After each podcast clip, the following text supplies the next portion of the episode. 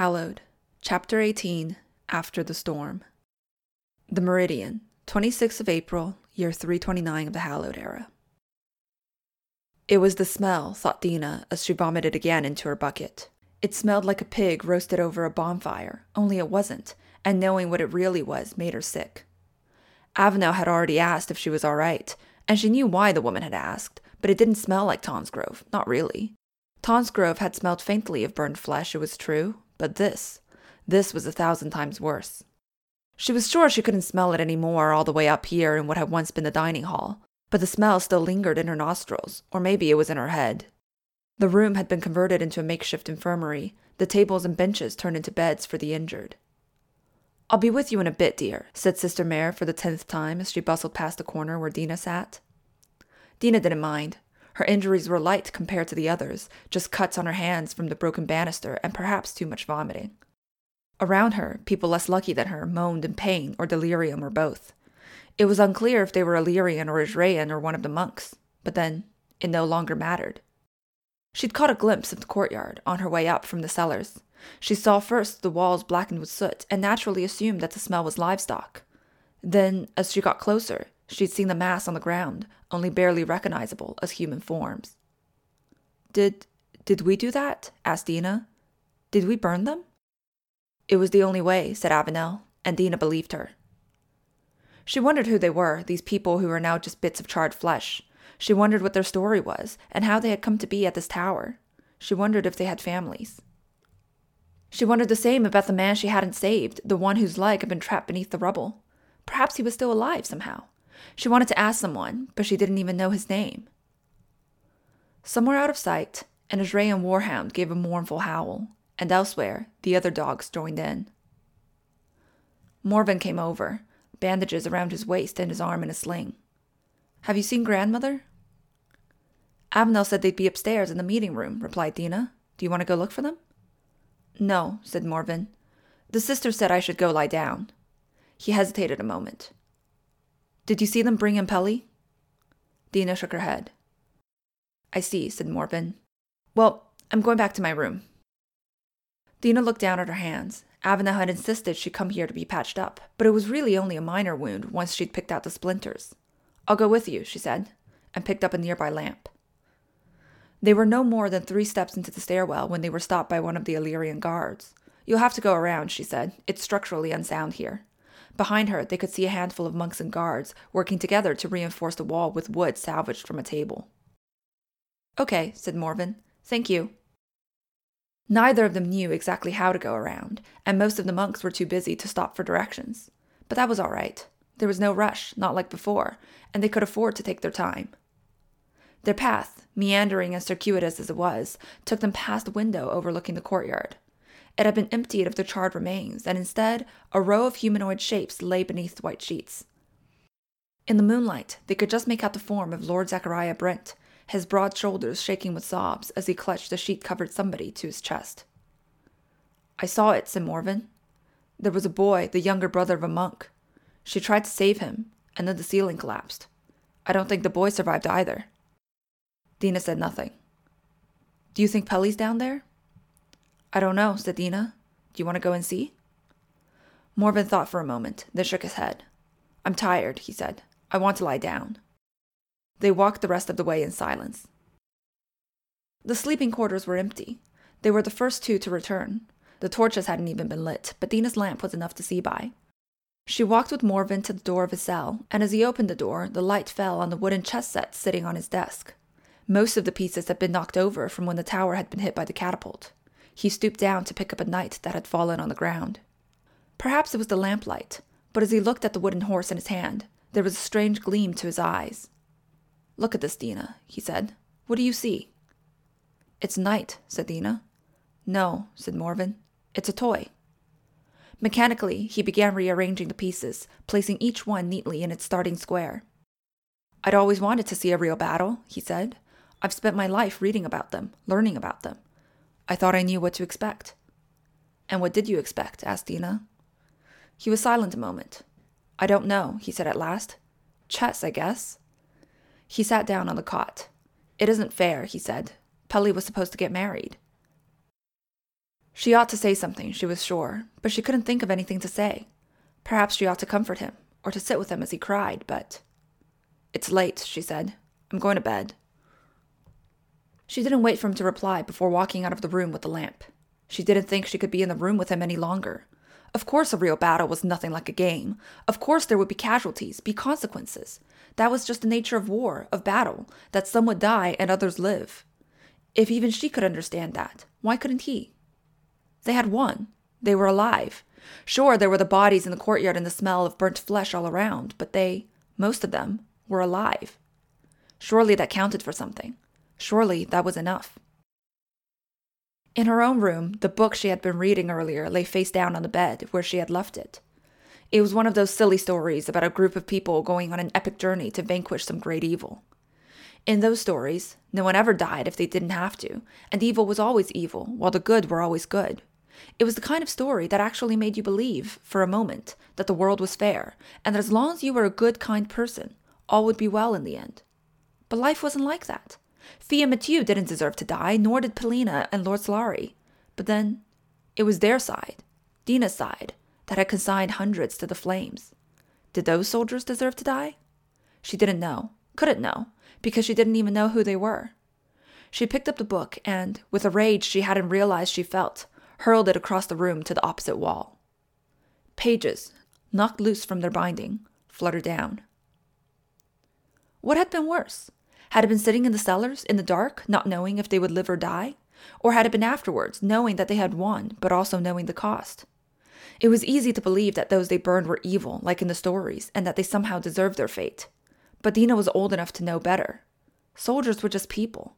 They were just following orders. Perhaps they hadn't even wanted to be there.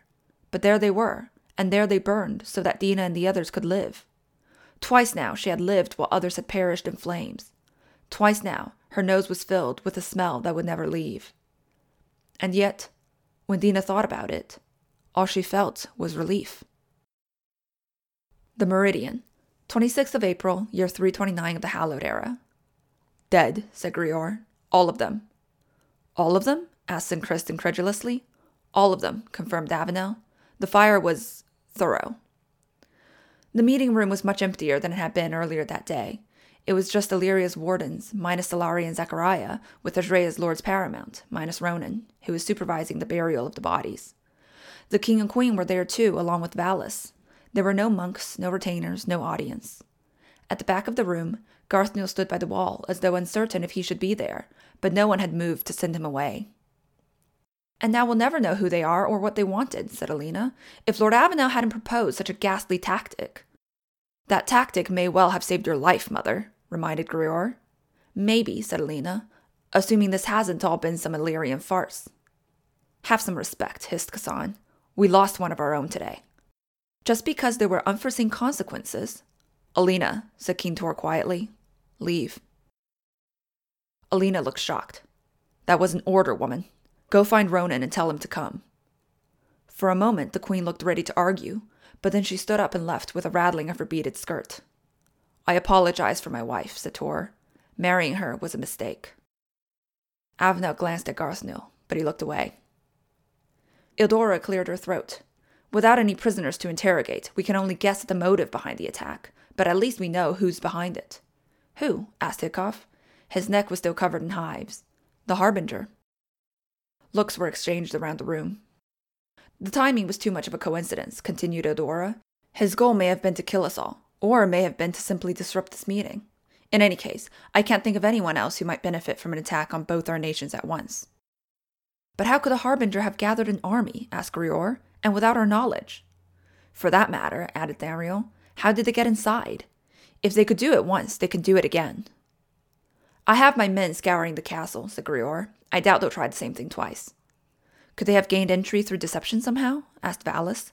The monks can hardly be expected to know all of our faces, and we certainly don't know all of theirs. It's possible, said Avenel, but there were too many of them for them to all have gone unnoticed. I did notice something odd during the fight, said Desmina. I could be wrong, of course, but I thought I recognized one of the ones who attacked me. It was someone you knew? asked Inchrist. Desmina nodded. One of my soldiers, but I thought he died decades ago. She frowned but he didn't seem to recognize me before I cut him down. Now that you mention it, said Grior, some of them looked familiar to me, too. No one that I can put a name to, but I'm sure I've seen them before. Are you saying that this army is comprised of our own men? asked Kassan. But how? Bribery? Blackmail? Desmina shook her head. A handful of traitors I could believe, but there were hundreds of them out there today. They can't all be ours. Even one traitor can be dangerous, said Avenel. She looked around the table. I know you've all brought only the people you trust the most, but may I suggest that nothing we discuss here leave this room? Around the room, everyone nodded. But even without the threat of treachery, said Grior, how can we fight an enemy we know nothing about? We don't even know if that was the entire force today, or if there are more of them elsewhere. Ildora nodded. There could be thousands of them for all that we know. There could be, agreed Avenel, but we only need to kill the one. Everyone looked at her. Are you suggesting we assassinate the Harbinger? asked Grior. Avenel nodded. But we know nothing about him or what he's capable of. That only means it'll be dangerous, not impossible. Who are you proposing we send? asked Valis. The only one we can trust, replied Avenel. Me. Samriel raised an eyebrow. You're sending yourself on a solo mission to kill the Harbinger. And what are the rest of us supposed to do? Twiddle our thumbs?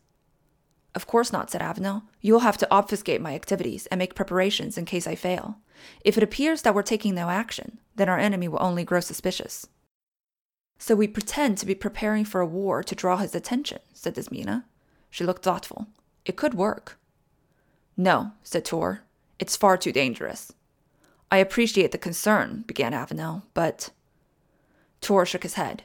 If you die, then you fail. The fate of the world is too great to leave in your hands alone. I'd agree, but the rest of you would be missed if you were to suddenly leave your posts. Except me, said Garthnil. All eyes turned to look at him. All eyes except Tor's. Come again? asked Amriel. Except me, said Garthnil again. The Harbinger's agents won't notice if I'm missing. No one would, so I could go and aid Lord Avenel. Absolutely not, said Grior. It's too dangerous. I can fight well enough, said Garthnil. You taught me yourself. Yes, but. Tor held up a hand. He's a man grown, Grior. He can make his own decisions. Everyone looked surprised at that, Garthnil more than anyone else. Thank you, Fa. Um, Your Majesty, he said. Tor only gave a grunt. At least take Flame and Frost with you, said Grior. Your guards? asked Hickov. Can we trust them? My companions, corrected Garthnil and I would trust them with my life. Is this acceptable to you, Avenel? asked Desmina. For just a moment, Avenel hesitated, but in the end she nodded her assent. Then it's settled, said Desmina. In the meantime, we should discuss exactly what to tell our people. We'll need to prevent mass panic, even as we prepare for the worst. I'll leave that to the rest of you, said Avenel, rising to her feet. Excuse me, I need some air. Firing a bow had not done her shoulder any favors, and now that the rush of battle was over, the pain she had ignored came back with a vengeance. She could rest her arm later, for now there was still one thing left to do. In the courtyard on the Adrian side, Lord Ronan was still there, directing the disposal of the dead. He looked up as Avenel approached. Is the meeting over? No, she replied. The rest of them are still there. The king is waiting for you. Ronan nodded. The gatehouse was occupied by a single monk, a novice by the look of the boy. He had a swollen lip and a bruise on his forehead, but was otherwise unhurt. Raise the gate, please, said Avenel. Her eyes fell on a bullseye lantern hanging on the wall, and I'll need to borrow that. It was with some effort that the boy raised the gate a few feet, just high enough for Avenel to duck under. The ground outside was a mess of trampled mud. Ronan or Desmina would soon send someone to follow the trail left by the invading army, to see where they had come from, but if the enemy commander had any sense at all, he or she would already have moved on. In the woods, the night air was unexpectedly cold. Avenel shivered. She hadn't thought to bring a cloak, but the cold air was welcome after the heat of the fire. She found the place along the wall where she descended earlier that afternoon, and from there she worked her way back to where they had parted ways with the patch-beard monk. Even with the light of the lantern, it was difficult to see. Here and there were dark splotches on the foliage, which she knew to be blood, but now they merely looked like shadows. Perhaps she should have waited until morning, or else sent someone else. But no, she had been the man's commanding officer when he died, even if it had only been for an hour, even if she had never learned his name.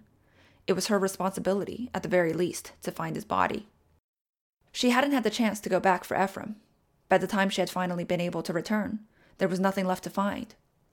Perhaps his bones were at the bottom of some unmarked mass grave, or more likely, in the belly of a dog. She was about to give up, to return in the morning, when she caught a glimpse of movement through the trees. She raised her lantern, but whatever it had been was gone. She set down her lantern and followed, the rustle of leaves leading her further and further into the woods until she arrived at the clearing with the catapult. It was still there, the wooden beams as white as bone beneath the moon. And leaning against it was a stranger, a woman with snow white hair and eyes that gleamed violet in the moonlight. Lord Avenel, said the woman. Avenel's immediate reaction was to draw a dagger, but a nagging sensation in the back of her mind stayed her hand. The woman seemed familiar somehow, though she was sure that she had never met someone with so striking a coloring. Who are you? asked Avenel. Have we met? In a manner of speaking, said the woman. There was a loop of black prayer beads around her wrist, and she fiddled with it as she spoke. I had wanted to warn you of the attack today, but I'm afraid my arrival was too late. You knew about it? I suspected, said the woman. Your meridian was built over the ruins of an Asteri temple. I would guess that the portal is still intact, and that was how he sent them inside. He? asked Avenel. Your attacker, said the woman. The portal will be somewhere on the lower floors, a small circular room with inscriptions on the floor. He will not be able to use it again any time soon, but you may still wish to keep a guard at the door. How do you know this? What does it matter? asked the woman. I'm trying to help you. Then I thank you, said Avenel, but I have to ask why. Why? Why help a stranger? The woman looked at her for a moment, then looked away. You and I, she said, we're bound by more than you know. What do you mean? The woman shook her head. It matters not. Our goals are aligned regardless. We both wish to save the world. And what do you know of that? asked Avenel. I know more than you, said the woman. I can't stay, but come find me in Trenton, just a few days north of here. Wait for me at the inn. Wait, said Avenel. The attackers. What do you know of them? Do you know why they attacked us? Is it not obvious? asked the woman. They were here for the girl. They know what blood she has. End of chapter 18.